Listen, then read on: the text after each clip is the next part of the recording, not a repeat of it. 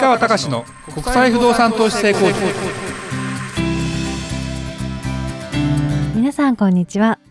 市川隆の国際不動産投資成功塾。ナビゲーターの吉川良子です。この番組は株式会社国際不動産エージェントがお届けしております。市川さんこんにちは。はいこんにちは。国際不動産エージェント代表の市川隆です。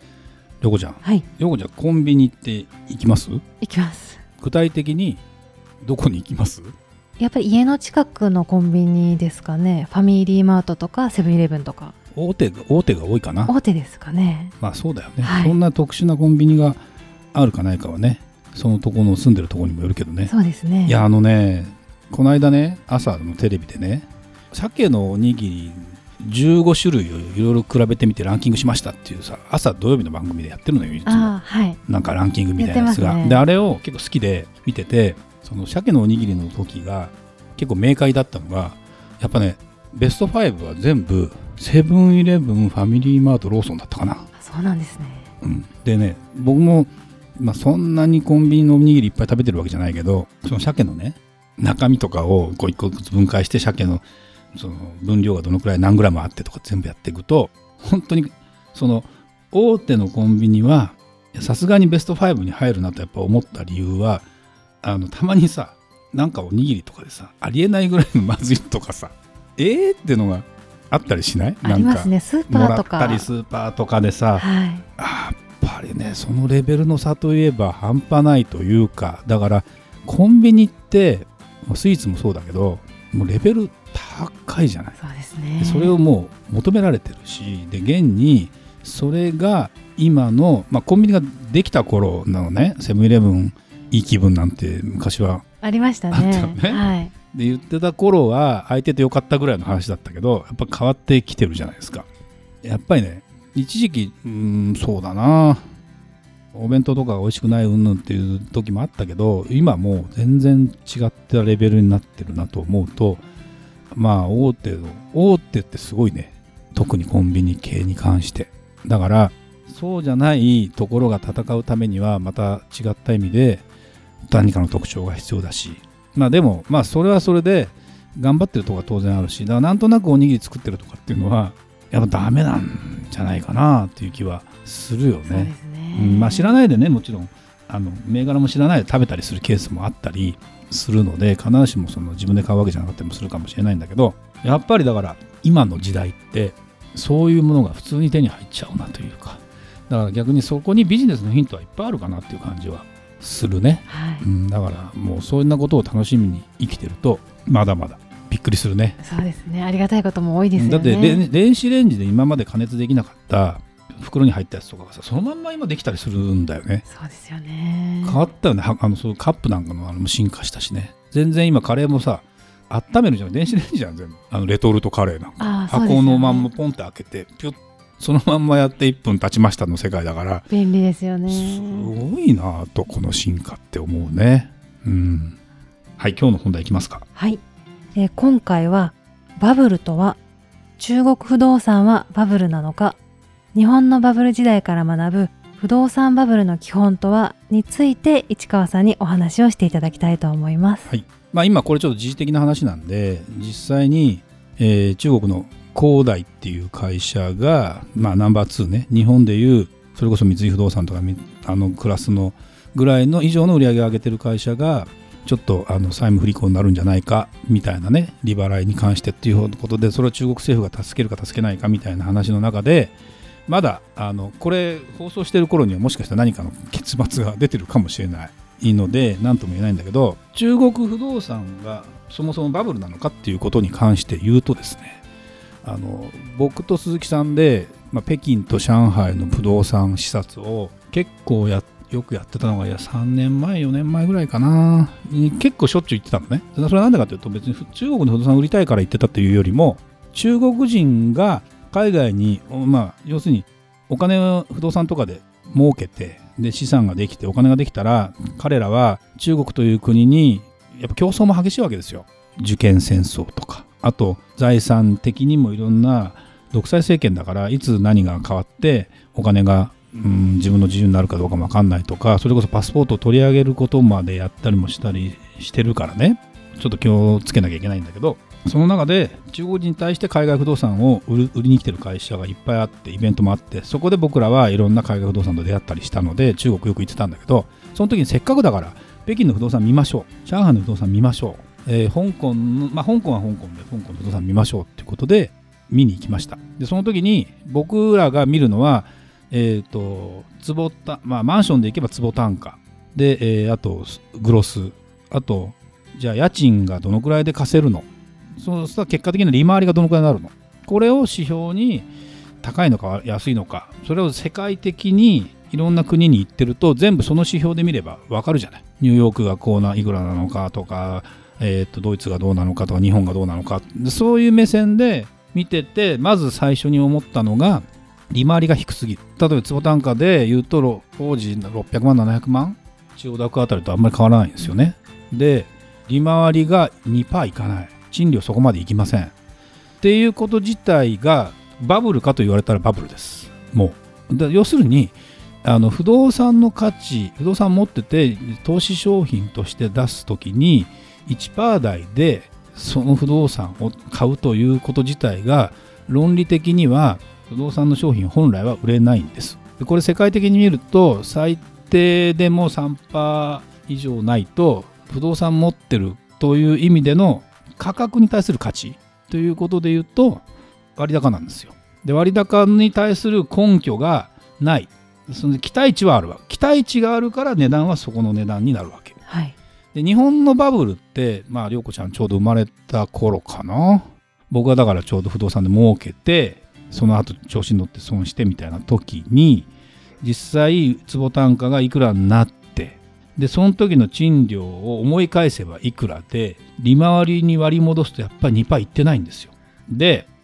それは期待値だけで、まあ、土地神話とかうん持ってたら値上がりすると。売ったら儲かるとかっていうことでみんなが買っている。で利回りに関して言うとそれだけ置き去りにされて1%台とかって普通だったら投資しないのにもかかわらず、えー、そこにみんなが言ってたということ自体はその時は別にバブルっていうのは弾けないとわからないから言葉的に言うとね。泡だから。なんだけどそれを日本はどうしたかというといろいろまあバブル弾けた理由っていうのはもともと円安をアメリカが許さなくなって円高に誘導してって1ドル300いくらの時代から200いくらになり100いくらになりってやってった中でどうしてもいろんな意味での、うん、政策を金利を下げていくとかっていう政策をやった時に金利が下がるんだったらみんなお金を自分のところに借りて借りてそのお金を事業に使う目的で本来は金利は下げていって銀金融機関も貸す予定だったのが投資というところで株価株もしくは不動産に回ったから一気にそこで価格が株も上がりあの不動産も上がりっていう状態になったわけ、はい、でこれを総量規制といって金融機関が貸すのをやめた。もう返せっていうふうに一気にやり始めたんでダメになった。で今中国の構造も習近平さんが一部の贅沢な人たちの金持ちのためにっていうのは本来良くないからそういう不動産に対してもお金持ちのための施策になってるから不動産に対する融資関係をやっぱりこう締め付け始めたわけよ中国も。だからだんだん大きな不動産会社が返済ができなくなるとかっていうことになってるっていう構図で言うと一気にこれで総量規制本当にやっちゃうともう一気にダメになる。だけどこれって日本経済があの後20年まあ、20年ダメだったとかってこととかを考えてリーマンショックの時はまたちょっと理由が違うんだけど総量規制やることで不動産価格って下がるよってことなんかも分かってきたのでそういうことはやらないようにしているけどまあ見せしめのことも含めてある程度のことをやろうとしている。っていう話とさっき言ったようにいわゆる利回りが一定以上にいっちゃっても不動産があの成り立つかっていうとさっき言ったように中国っていうのは一般的に1%台の利回りでそれが市場として成り立ってるかっていうと絶対成り立ってなくて。で中国人はどうせ政府が何とかしてくれるよ的な感じでやってきてるからやっぱりそれは根拠ですというか。まあ一つの根拠はそこにあるんだけどそこが外れるともうアウトになるということがバブル。だから構造的に言うとすごく前からそれはもう僕と鈴木さんが中国行っててこれは政府が支えてるな。でそれは政府が支えてでも国をその生活水準を上げていく。で国力を上げていく。まあ変な話人口がこれだけ多いのでアメリカに対抗できる国になりたい、はい、だからそういう意味でやっている。だけどどんどん中国に関してお金持ちが外に逃げていくとか、まあ、いろんな問題があったりしてというような状態になっていますということを考えると中国も正念場なんだけどもバブルというものはそもそも何かというと根拠のないというか本来不動産バブルは何かというと利回りが合わない数字で成り立っている市場マーケットのことを言うわけ。でそれはふと気づくと日本の1990年前後の時にそもそも賃料がそんなに誰が借りるのこの値段でっていうのがない中でその売り値だけが構成されていてみんなが買い漁っていた。これがまあある意味は、言い方不動産バブル的な存在なわけ。でそうするとそれがある一定の需要があって一定の人たちに対して、えー、そういうニーズがあってやってる分には構わないんだけどそうじゃないってことになってくるとそれがまたバブルということになってくるので、はい、よくさ巷でねこれバブルなのかって議論とかあるけど僕からすると別にバブルを議論してもしょうがなくてそもそもさっき言ったように健全な利回りが算出できないこと自体がそもそもまあおかしいのよ。そのバブルという言い方は別として。だから、そこに委ねてるということ自体で、だから中国の不動産を今から、まあ、日本人買うにはいろんな意味でハードル高いんで、そもそも買えないんだけど、なかなか簡単には。うんとおすすめしない理由はそういうところにあったり、で地方都市でまだ安いところがあって構図的に言うとここの都市が上がってったからこの地方都市はまた上がっていくだろうって発想はあるけどやっぱり中国ってその中国人だったらね自分の住んでいく中の家庭においてここの不動産を買うことで自分が一時的にも儲かって次のステップに行って都市に出ていけて戸籍も都市の戸籍が持てたりすると人生変わるからね。そうですよねっていうようなことなんかを考えると必要なことなんだろうね国内のことを考えると。でも世界情勢的なものを考えるとなかなかこれ舵取りも含めて難しい話になるのでまあこの問題自体を一言ではなかなか解決できないしっていうようなぐらいの話になってます。なんで、うん、まあ、このテーマを選んだ時に、まあ、バブルの説明をする、バブルがどうなるかって説明というよりも、そもそも、だから何を、不動産の場合だから、大体利回りと売値の関係で高すぎたら、賃料ってそんなにほら、一気に上がったりしないじゃない、はい、絶対に借りる人っていうのはその周辺の住んでる人の民力大体いくらぐらい稼いでる人がどのぐらい借りていく。だ町での成熟成熟していくと賃料も上がるわけよ当然。だけどそういう人たちが、健全に住める、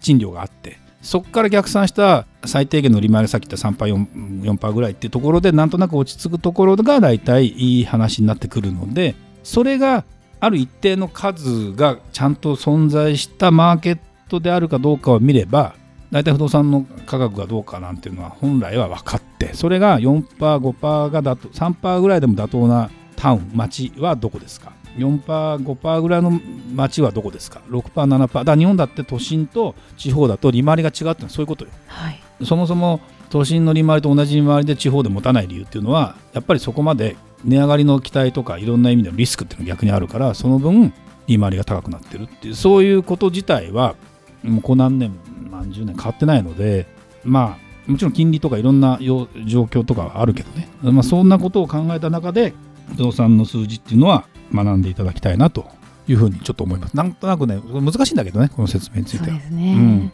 そこの基本さえ分かってれば特にそこに対してええー、とはって話には多分なんないと思うけどね。はいありがとうございました。それではまた次回お会いしましょう